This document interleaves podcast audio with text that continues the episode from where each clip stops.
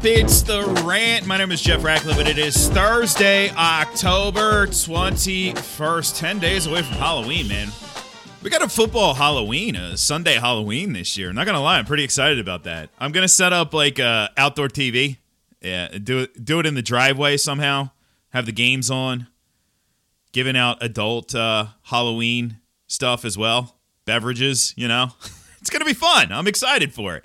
Definitely excited for it. I'm also excited for Week 7 of the NFL season, of course, kicking off tonight with the Browns and Broncos. But, of course, on today's show, we're going to break down wide receiver cornerback matchups for you for this week. Another week where, and maybe it's just the state of cornerback right now in the league, where there are a lot of matchup upgrades. There aren't as many downgrades, but there are some key downgrades that we'll get into here. Of course, if you want all this information, you can head on over to FTNFantasy.com. Check out the wide receiver cornerback matchups tool. You can check out the shadow coverage index, the advanced DVP. That's defense versus position. That's to see how opposing teams are faring against wide receivers who are lined up at the slot, on the left, on the right. And, of course, we have that in the advanced wide receiver cornerback matchups tool as well. So, it really, just a suite of tools that are sweet. See what I did there? Over at FTNFantasy.com. Promo code RATPACK. All right, here we go. Matchup upgrades for this week. I am looking at DeAndre Hopkins, of course, revenge game narratives aside, and actually Christian Kirk as well. But let's talk about Hopkins first and foremost. It's not the target monster season that we had hoped for. Now, target monster, you know, I can use really kind of two rough approximations there. One would be averaging at or above 10 targets per game. That's a monster. And only a few players will do that, but Hopkins has been able to do that in the past. Now, if it's not that, then we could also look at target share. And we're talking about a receiver who's well over 25%, probably more like over 27%. Anybody who approaches 30% is officially an absolute monster. But in Hopkins' case, well, it's only at 20.5% so far this season. Now, that's not a terrible number, but it isn't a target monster number. It's not what we're kind of looking for. But he's surging over the last 2 weeks. 3 scores over that span. And, you know, what I love about this, now, I don't always love this for the Arizona Cardinals, but he lines up on the left 80% of the time. Now, that means I know who he's going to face, though. He's going to face almost exclusively Desmond King. King has only managed tight coverage on 8% of his targets so far this season. That means Hopkins is going to be open in this one. And Hopkins isn't the type of player to get tons of separation anyway, but he should be able to at will here.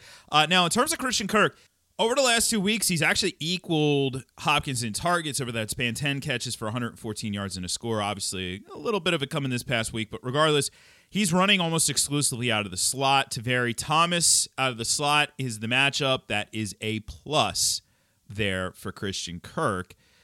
So this is a week where I would, you know, potentially be considering him in redraft leagues. Remember, I'm talking to 2 audiences on this show. I'm talking to DFS folks, and I'm also talking to redraft folks. In redraft this week, you can't be choosy. You really can't. I look at wide receivers outside of the top 40, and it gets dirty, like down and dirty and ugly very, very, very quickly. So I would consider Kirk as a starting option. Now, remember that it is Arizona. There's a lot of mouths to feed in any given week. Those targets could go away, so consider that. Jalen Waddle versus Atlanta coming off that massive performance last week. The ADOT is a little concerning for me. It's 5.6 yards on average. That's all the targets are traveling, so it's short. But he's getting separation pretty consistently. 88% of his 50 targets, he has had at least one step of separation this season. Parker's on the mend. It looks like he'll be back. Preston Williams could be back, but I still think we're going to see a lot of Waddle. And in the slot, last time we saw Atlanta, they used Richie Grant in the slot, the rookie. He's really struggled this season. Now, he hasn't seen a lot of work, only 4 targets thrown into his coverage, but 3 of them have been caught for 70 yards and a score. So a favorable matchup there for Waddle. Tyreek Hill, of course, every week we're using him in season long, but DFS, worth considering this week. He is a little dinged up with the quad injury, but played through it last week. I wouldn't expect him to sit this week. It's the matchup against Tennessee. Now, he moves all around the formation. He has been in the slot more than anywhere else, 56% of the time. But he's going to see some Janoris Jenkins, who has been very favorable for opposing receivers in terms of big play. He'll see Elijah Molden in the slot. He'll see Breon Borders on the outside as well. But just across the board, it's a nice matchup. And we saw what Buffalo was able to do against this Tennessee secondary, so you can only imagine what Kansas City can do. How about Robert Woods and Cooper Kupp? It's both. We know Cooper Kupp's an absolute stud, but this is a week where I am pretty bullish on Robert Woods as well. Facing Detroit, and the Detroit secondary, I mean, they've been scraping the bottom of the barrel, and it gets even worse. I mean, you could argue that Cooper Kupp has the single best matchup on the board. It's partially to, it's not just, oh, he's going up against a poor corner, which he is when he's in the slot. It's A.J. Parker.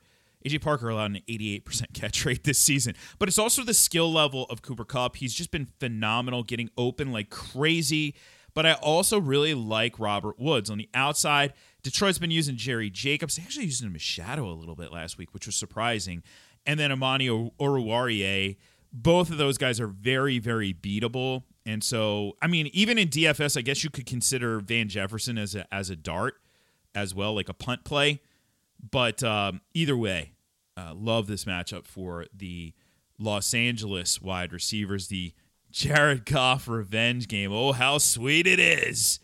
But we're using those guys. All right, let me take a quick break. I still have more upgrades. Like I said, plenty of upgrades on the docket today. So after the break, a few more of those upgrades, then we'll hit the downgrades.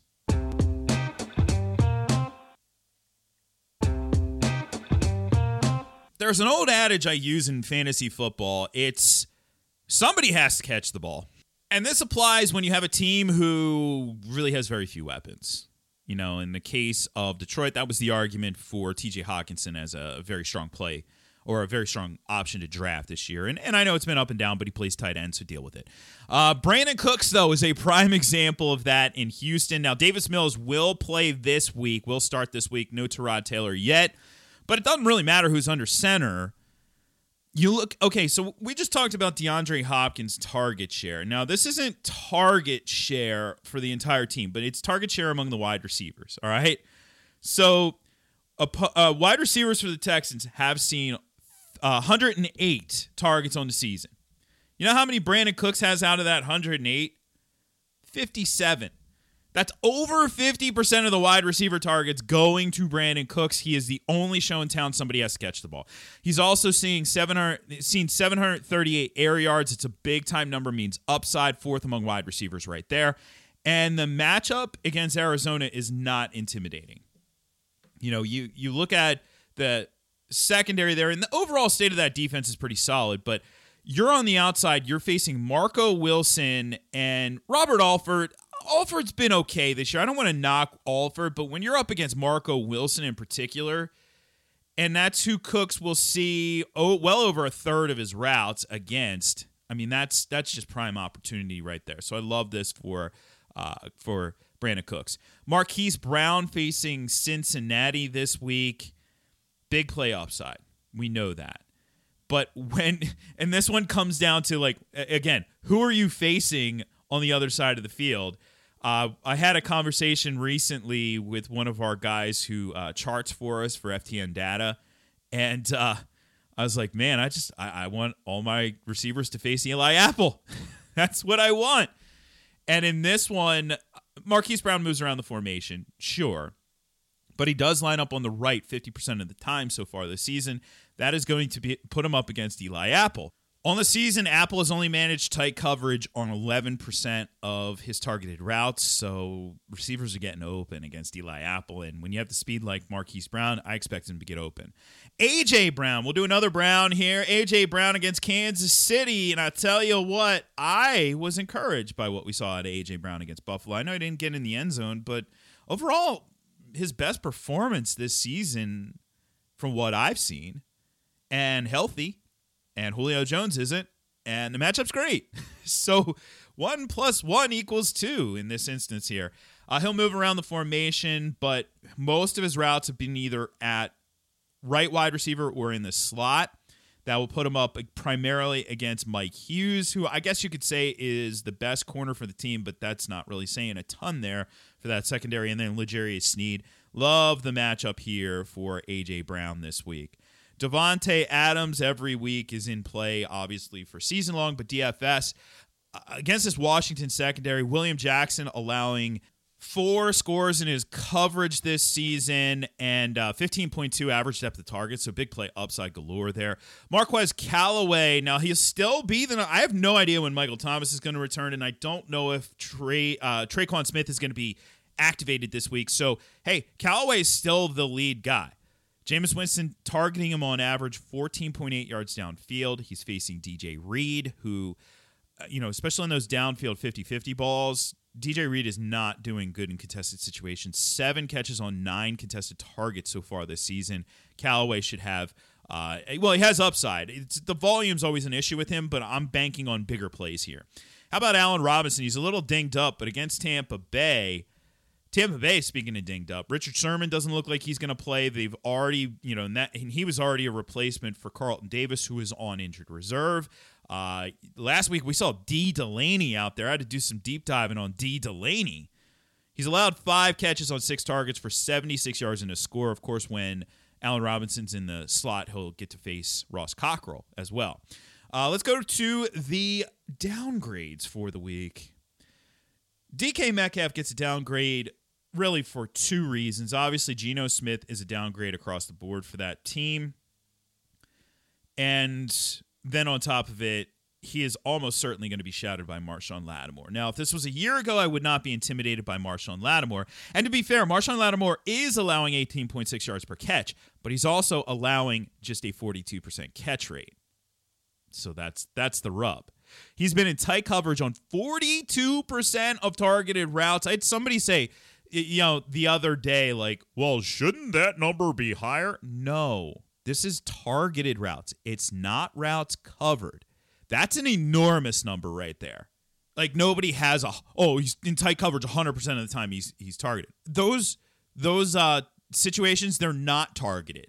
And he's only seen 26 targets on the season. Let's be fair about that. So the moral of the story, Marshawn Lattimore is playing very good football. That's the moral of the story. Corey Davis, downgrade. We didn't see a shadow the last time these two teams met, but I do think we see that this week with J.C. Jackson. That has been the pattern for a good chunk of the season here as they've sort of had a little bit of a rotation, but Jalen Mills now is the other outside corner. And then Jonathan Jones has typically been man in the slot. But I think we see J.C. Jackson traveling with Corey Davis. In season long, you have to use Corey Davis very likely this week. In DFS, no, I'm not using Corey Davis. I mean, that's the moral of the story on this one. Jackson has done a pretty good job. Now, is he an elite player? I wouldn't say he's the next man up in that line of like elite corners for that team, you know, the next Stephon Gilmore. I don't think so, but still doing a pretty good job overall. And the more important factor here is if you are Zach Wilson and you're looking across the line and you see J.C. Jackson, who has 3 picks and 6 pass breakups on 39 targets this season, where are you going to throw the ball? You're probably going to throw it away from him. So he's been very effective in that regard. Henry Ruggs, Bryan Edwards, and Hunter Renfrow against the Philadelphia Eagles.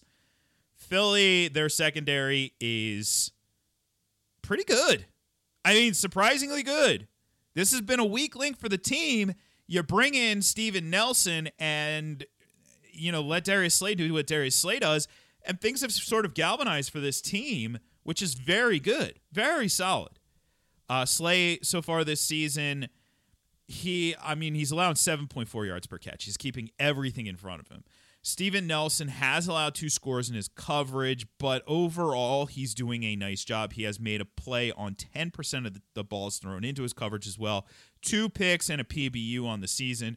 Overall, solid there. This is a challenging one across the board. Avonte Maddox is not too shabby in the slot as well for this team. This is a challenging matchup across the board for the Raiders pass catchers. Jacoby Myers facing the Jets. Michael Carter II for the Jets. I mean, we've a lot of our focus for fantasy purposes has been on the other Michael Carter, but Michael Carter II has done a very nice job for this team, being put in a pretty tough spot. I mean, on paper, this was one of the league's worst secondaries heading into the season. And heading into the middle part of the season, they're not the best, but they've been one of the better, surprisingly enough. It's a tough matchup there for Jacoby Myers. I am absolutely using him in season-long. I am not using him in DFS this week. Sterling Shepard versus Carolina. There's no Kadarius Toney here. It does look like we'll get Darius Slayton back this week. I thought we were going to have him last week, but he did not manage to get back on the field. The challenge here, you're dealing with, Dante Jackson. You have A.J. Bouye, who, surprisingly enough, I didn't give him enough credit coming back and playing at this point in his career. Well, not coming back, but getting on the field. He's been manning the slot for this team too, so that's where things become challenging for Shepard. He has run 73% of his routes out of the slot. Devontae Smith against the Raiders. The Raiders played inspired football last week, and for Smith, it's a challenge. Not only, I've mentioned this, I believe, yesterday on the podcast, of the quarterback not being especially accurate, but then you're also dealing with, on the other side, a pretty good secondary where Casey Hayward has been playing out of his mind this season. I don't think we see Hayward's shadow, although remember, regime change, even if it's interim, can shake things up. We actually saw that in the offensive side of the ball a little bit last week. Can shake things up. I don't think Hayward shadows, but at the same time, Smith is going to see his fair share of Hayward, which is pretty challenging. So, again, not a DFS play, but a guy you probably have to play in season-long with this many teams on bye. All right, that wraps it up for today. I'll be back tomorrow. We will talk some matchups for you. Get you all set up for Week 7 fantasy football. And, of course, we also do that over at FTNFantasy.com. I'm at Jeff Ratcliffe on Twitter, at Jeff Ratcliffe on Instagram. And I'll catch you on the flip side for another edition of the pod. I'm Jeff Ratcliffe, and I'm out.